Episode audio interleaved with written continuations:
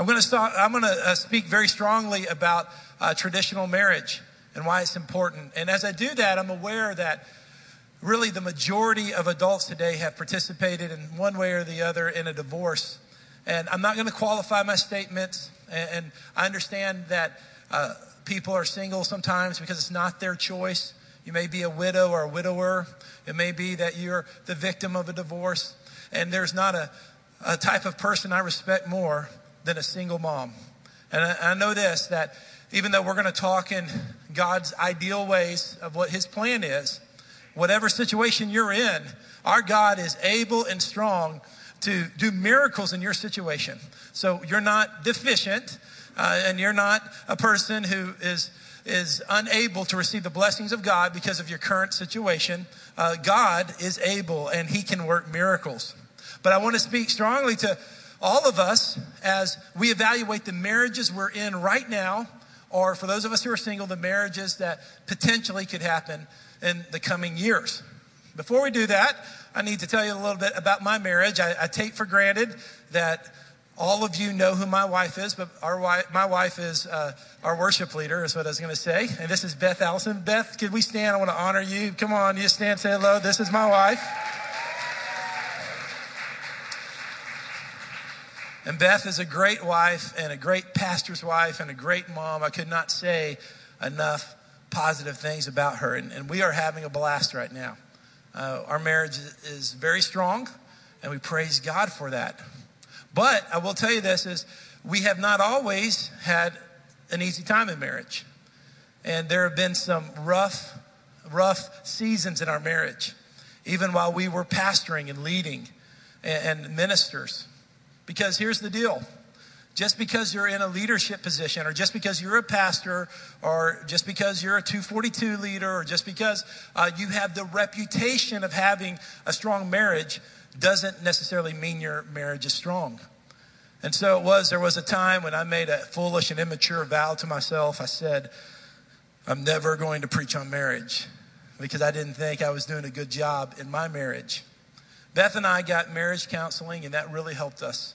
Uh, and I thank God for the counselor that the Lord led us to, and I thank God for the place we're at today. And I remember uh, telling my counselor, who, who's one of my closest friends now, uh, that little immature vow I made. I said, Yeah, I'm not going to preach on marriage anymore. And he went on to tell me, He said, Aaron, there's a very, very small amount of people, couples in the world that are really uh, compatible, that uh, just don't have problems, that don't have issues. And he went on to say, those are the people who like to teach and preach on marriage. So uh, he, he went on to say, the fact that you and Beth are transparent and open actually will be helpful to people. So I thank God for this opportunity to speak to you because I know Satan uh, doesn't want me to preach on marriage because the enemy wants to uh, think that you're alone and that you're isolated and that problems in your marriage, you're the only one, you're the only one going through a tough time. The truth is, is that God has a plan for your marriage or your future marriage. And God has a plan for that, for it to be strong uh, and for it to weather the storms, for it to overcome adversity. And you're not alone in the challenge because He wants us to have marathon marriages that last and go the distance. I'm involved in weddings uh, throughout the year. I'm involved in a lot of weddings and officiating or attending them. And I, have seen something that's really changed in my lifetime.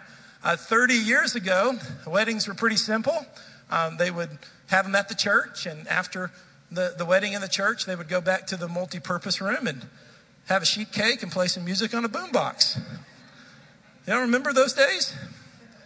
Now, thanks to uh, Pinterest and Instagram, weddings are events now. I mean, they are complicated and they are um, artistic and they are full of trendy decorations. And that's not necessarily a bad thing. I, I think that ceremonies are important. You know, Jesus did his first miracle at a wedding. So whether you have a simple or complex wedding, I don't think that matters. That's just a personal preference. What does concern me is there's all types of effort about the wedding ceremony, all types of preparation towards the ceremony, but not much preparation for the covenant. And that's the purpose of marriage. I'm going to give you four different action statements today that are going to help us relook at marriage and help us understand God's plan for our lives and for our community. The first thing, the first purpose of marriage that I want to talk about today is that when we when we uh, are married, we are remaining in covenant. We are remaining in covenant. That's a word we don't use a whole lot, the word covenant. But it's a very important word because if you don't understand what covenant means, then you don't understand God's plan for marriage.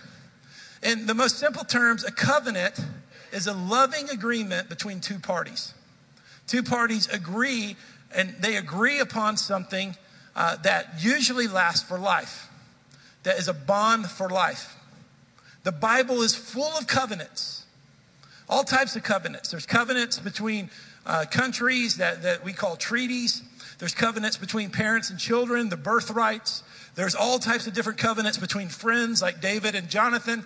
And these are not just uh, uh, simple, simple arrangements. These are men and women who, um, in their relationship or in the country's relationships, are saying, We are committed. We, we are giving you our name and the essence of who we are to be bonded together and nothing can separate this bond. And this happens all throughout the Bible, and especially, especially God has a covenant with us. I mean, that is a powerful principle that God has a covenant through the sacrifice of Jesus Christ, through his blood, that God has promised that he will never leave us nor forsake us. God has promised not to abandon us. God has promised not to change his mind about the salvation we have. We have assurance of salvation because of what Jesus did on the cross. That's the new covenant we're in. We have a guarantee from God that we can count on. When we can't count on anything else, we can count on God. God said that even to the ends of the earth, the, the place of uncertainty, I will never leave you nor forsake you. That's the covenant that we're under. So it is that marriage is a covenant, a covenant between a man and a woman, and a covenant before God. It's a, it's a covenant that is um, that has a power like none other because it includes both the horizontal covenant between a man and a woman, but simultaneously it includes a covenant before God. And so it is that your marriage is a covenant with your spouse that simultaneously is a covenant with God Himself. That's a powerful place of agreement. That's a powerful place of agreement that you're in agreement with a spouse and you're in agreement with God. So now, God is speaking to a religious people in the book of Malachi, and He's correcting them for a lot of wrong things they're doing. And we're going to pick up right in the middle of this corrective word through Malachi. Malachi chapter 2, verse 15, uh, excuse me, 13. And this is another thing you do. Uh, you cover the Lord's altar with tears, with weeping and groaning. So, this is a very emotional, outwardly expressive people in worship. Because he no longer respects your offerings or receives them gladly from your hands. Yet you ask, for what reason? Because the Lord has been a witness between you and the wife of your youth you have acted treacherously against her. Though she was your marriage partner, and here's the phrase, I want you to see this. I, I underlined these phrase, and your wife by covenant. Okay? Not your wife uh, by arrangement, or not your wife by just a preference, or not your wife just for a season. She is your wife by covenant. Now, moving on into the scripture says, Didn't the one God make us with? Didn't, the one God make us with a remnant of his life breath? And what does the one seek? A godly offspring. So watch yourself carefully and do not act treacherously against the wife of your youth. It's a powerful scripture because often in 2014, we kind of whine and lament on, oh, it's so tough now, and it's so tough to uh, keep your marriage pure. It's so, so tough not to have a no fault divorce or not to participate in infidelity. And we think, oh, it's so tough. But four to 6,000 years ago, uh, God is warning the people watch yourself. Watch yourself closely. And that's why messages like this are important because God is saying, hey, watch yourself. watch your marriages and community of God, church of God, watch each other's marriages. I, I want to say that those of us who are presently single, and, it, and it's very, it's very, it very well could be that you're called to be single. That is a spiritual gift for some. Uh, if God's given you the desire to be married, it's likely He's called you to be married. But there are some who are called to be single. But those who are single by call, are single uh, by their present situation, uh, you have an equal responsibility in God's community to uphold the covenant that is happening in the marriage. Uh, you're to be an encourager.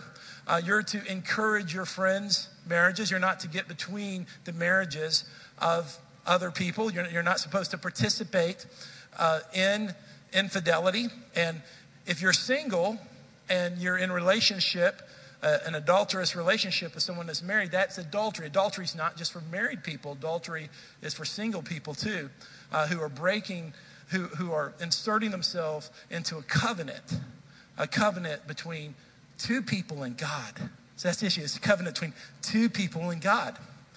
Now, how do we look at marriage? Uh, we naturally look at marriage not as a covenant, but as a contract.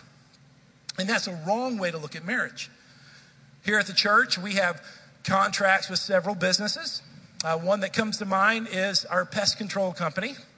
Uh, we signed a contract. We pay them a very small fee because we have lots of kids around here during the week, during the help program. And so there's little graham crackers and goldfish all over the place. And we want to keep out ants and roaches and rodents. So uh, we signed this contract with the pest control company.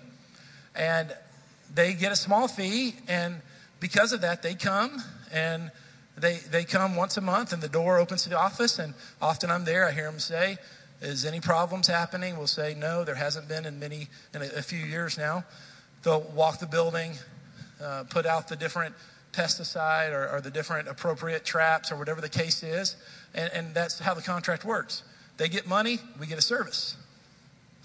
Uh, if there is a month where they don't show up, I'm not going to pay them any money. If there's two months that they don't show up, the contract's over. It's done.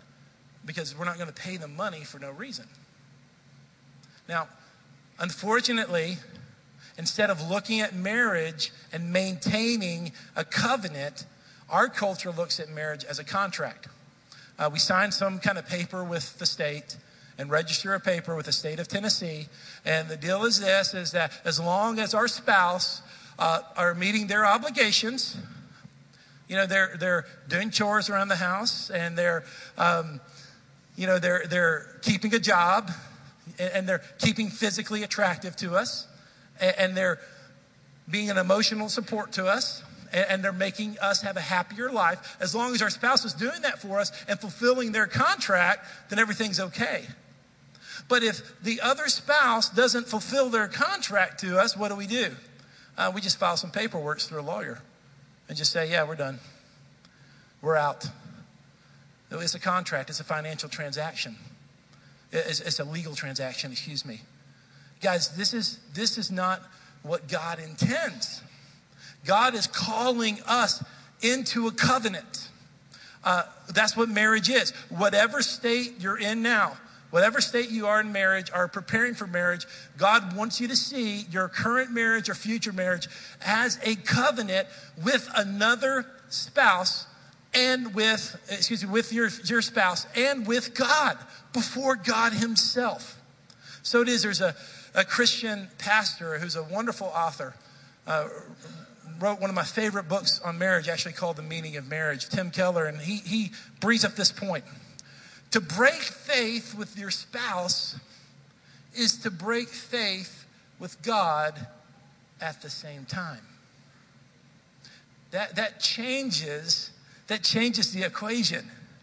Uh, it's not just about us violating our spouse, it's about us violating a covenant with our spouse and with God simultaneously. And we need to hear this. We need to be reminded of this. We need to hear God's word towards our marriages and not the changing opinion of culture. And God's word says that, man. We, we are covenant keepers in our marriage, in other people's marriages. That's what God wants us to do. Now, I've had the opportunity to, to pastor a few years now, and, and most of my congregation has been younger, empty nesters, and below. Not a whole lot of senior citizens, even though I love having senior citizens in our church. I, I, hope we have more senior citizens in our church as we mature as a church. But I haven't, I've been able to go to a handful of golden anniversaries, 50 year anniversaries. And can I just tell you, if you've been to one of those or participated in one of those, there is just something so right about a 50 year anniversary or name your year, a 30 year anniversary, or a 15 year anniversary, whatever it is. There, there's just something satisfying, there's something um, affirming to celebrate with a couple a, a milestone in their marriage. And I believe one of the reasons why is that uh, God has our hearts resonate with longevity in marriage because that's his original plan. His original plan is for marriage to be as long as we both shall live. As long as we both shall live. That's his original plan. And when we when we are participating in a marriage that has longevity and, and whatever marriage you're in or will be, that's just the time ahead of you. So if you're married three years or 34 years, that, that the next year and the next decade means something. Sticking with it means something. And here's the second observation or action point I want us to make is that when, we mar- when, we're, when we're married, we strengthen society. This is something that's often overlooked because we just think marriage is about our individual needs. Now, originally in the Christian faith, when all Christians were part of the Roman Catholic Church, the Roman Catholic Church, this is a good thing. They consider, and still do, marriage to be a sacrament of the church. So it's something as spiritual as baptism or communion, and marriage is a spiritual act. We as Protestants, for several hundred years, we have had a belief that the purpose of marriage is for the whole world, the whole society, the whole community. Uh, everybody benefits from marriage. Everybody wins when there's a Christian marriage. And, and this has been the mindset. And so it was that uh, Christians traditionally have seen marriage not just as personal fulfillment, even though there is fulfillment in that, but they, Christians have traditionally seen marriage as their duty to society to marry and to build a family and to uh, be a source of stability. And so it is that government and culture has always been concerned about marriage because marriage has been the sustainability of cultures. It's been the only environment by which children can be properly nurtured. And so it is. I know it doesn't always work this way because of the circumstances of life. But when we choose that way, children are raised best when they have a mom and a dad. There's something special about a mom, and there's something special about a dad. And when a mom and dad are, are are living under the leadership of the Lord, children are raised best because there's strength in both genders and strength to that. But around the 1700s or 1800s, something uh, called the Enlightenment happened. And many good things came from the Enlightenment. But one of the ramifications of that, we begin to think about ourselves as individuals, not just as a participant in the community. And, and many good things came from that. The founding of America came from that. But when it came to marriage, now we began to filter marriage as how does marriage make me feel? Am I happy with her? Am I fulfilled with him? And so it is that when that is the basis of our marriage, romantic feelings and sentiments, then, then when things do go wrong, which they will, I mean, inevitably, if you stay with someone over six months, or over a year, uh, there's going to be an illness. There's going to be unemployment. There's going to be um, your pipes are going to freeze, right? The car is going to break down. It's not going to all be a honeymoon. When the basis of your choice for marriage and your mindset for marriage is personal fulfillment, then when the negative emotions come, man, then you, you just want to bail. You want to break the contract. But that's not what God intended. That's not what God planned. He planned for long term relationships in covenant under His leadership. And what happens is this that is the social stability looking beyond even particular religion religious beliefs because you know we believe here christ is the only way to heaven but knowing that other religions that value value traditional marriage and, and marriage covenant marriage um, those make morality, those make society more moral and, and cause stability to happen. And that's why, that's why it's so important that we understand our marriages matter. I, I want you to know this. Your marriage makes a difference in the strength of this church. Whether or not you stayed married makes this church either stronger or weaker. Your marriage makes a difference in the neighborhood and in the community that you live in. Your marriage, your marriage is, is a determining factor on the strength of our culture and society. So don't be, don't be selfish and just say, well, if I'm not happy during this era of my life, I'm going to try someone else out. If I'm not happy, I'm going to bail. No, let's look at that from, from a much higher godly perspective. Now, up to this point, I've talked about like duty and society and covenant. Those don't sound like very fun words, do they?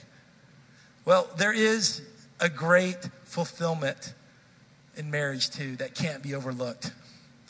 One of the things I love when it happens is when I'm around town and going out to lunch, and I've been known to go out to lunch in Hendersonville a time or two. I've done that.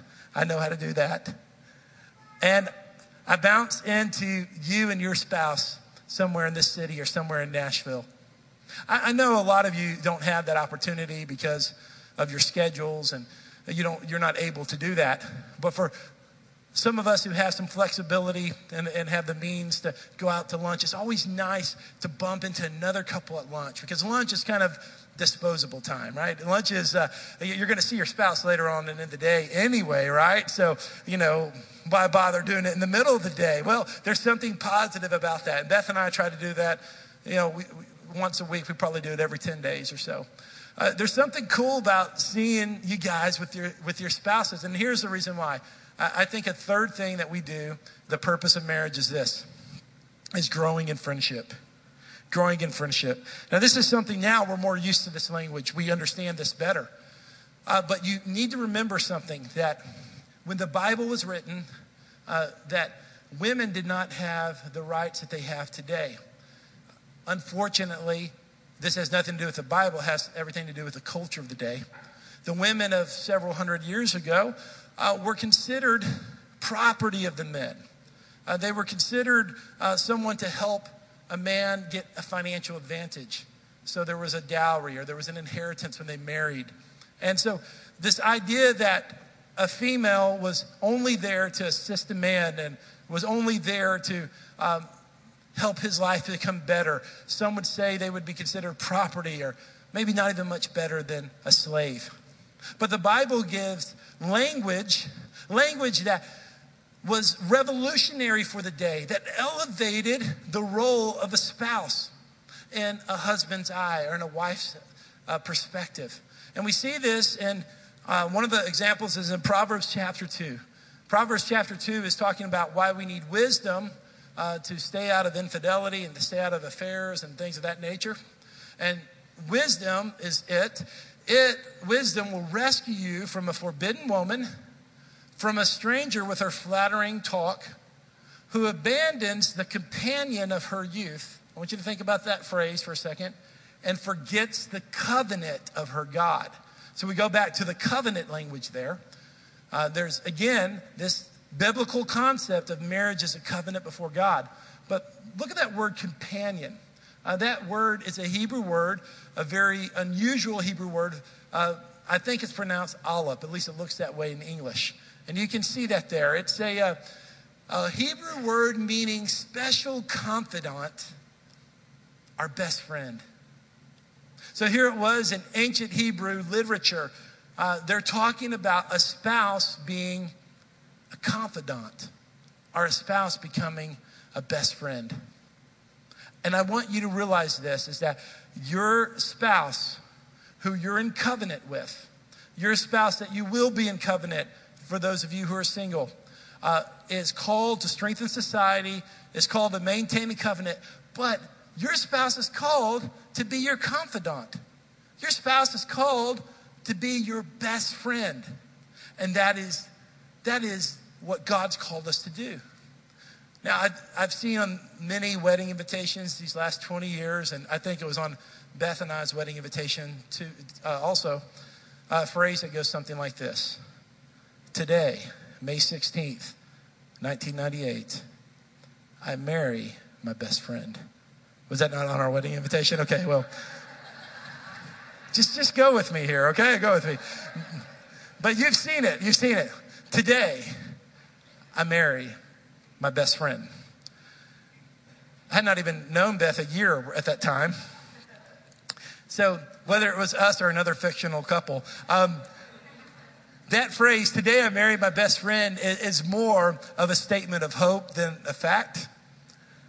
Because the truth is, is there's a, a lot of attraction and engagement, and there's often, you know, there's sure there's chemistry and there is this desire to be married, but the friendship is typically very new. And even for those who have been friends for many years, uh, the nature of the relationship changes because of the covenant and because of the wedding. And so the truth is this is that we're growing in friendship. And we're growing in friendship, which means this is that our marriage, the best years are always ahead of us. The best years are always in front because God's called us to grow in friendship. And friendship is something we need to study more and look at in context of our spouse. Do Beth and I have separate interests? Tons of them. We're very different people fundamentally, not just by gender, but by personality. But we share common interests and we're building a life together. At this phase of life, our common interests are basically church and children. I mean, that's kind of it. But the kids won't be with us forever. And so we'll have to find other interests. And we do have lots of common interests, small things that would bore you if I start making a list or something.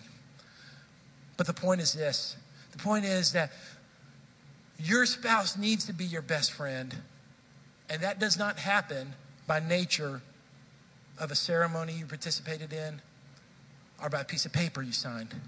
Your spouse becomes your best friend by intentionality, by effort, by common interest, by working through problems, by um, getting over the things that get on your nerves about each other and letting love replace those, by learning how to communicate, by staying in the game, and by finishing the race, by realizing this thing called marriage is a marathon.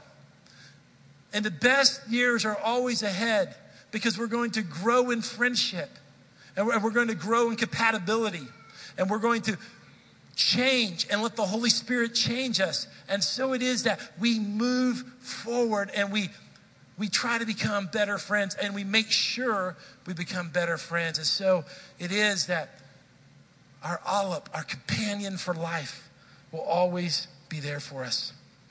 Here's the last name that I want to mention today. Is our marriages reflect Christ? Our marriages reflect Christ.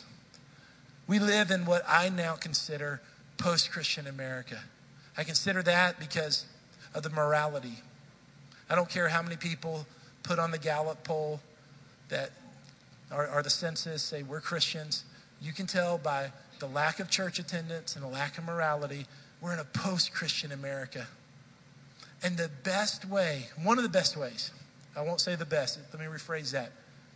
Of the many, many ways we can show Christ I believe that healthy, realistic, authentic marriages are one of the best expressions of Christ and the, one of the best evangelism tools and one of the best gifts we can give to our friends, to our neighborhood, to our city, to the world. Why is that? Ephesians chapter 5 says this. Ephesians chapter 5, verse 25 Husbands, love your wives just as Christ loved the church and gave himself for her. That's a powerful phrase. Meaning this is that, guys, when we're doing our job, and I've got a long ways to go, we're doing our job, our marriages, our marriages are an evangelism tool. I mean, people will know who Christ is when we're doing what we're supposed to do in our marriages. Husband, love your wives just as Christ loved the church and gave himself for her to make her holy, cleansing her with the washing of water by the word. He did this to present the church to himself in splendor, without spot or wrinkle or anything like that, but holy and blameless. In the same way, husbands are to love their wives as their own bodies. He who loves his wife loves himself. For no one ever hates his own flesh, but provides and cares for it, just as Christ does for the church, since we are members of his body. The church at Indian Lake, let's value marriages. Let's care for marriages. Let's uplift marriages. Let's encourage each other in our marriage. Marriages. Let's do that for all the reasons listed, but also with the realization that Christ is exalted and Christ is lifted up and Christ's way is known simply by the love we have towards our spouses and the way we reflect his presence and his glory in our spouses. Would you stand with me? Let's all stand. I want to pray for you today. Thank you, Jesus.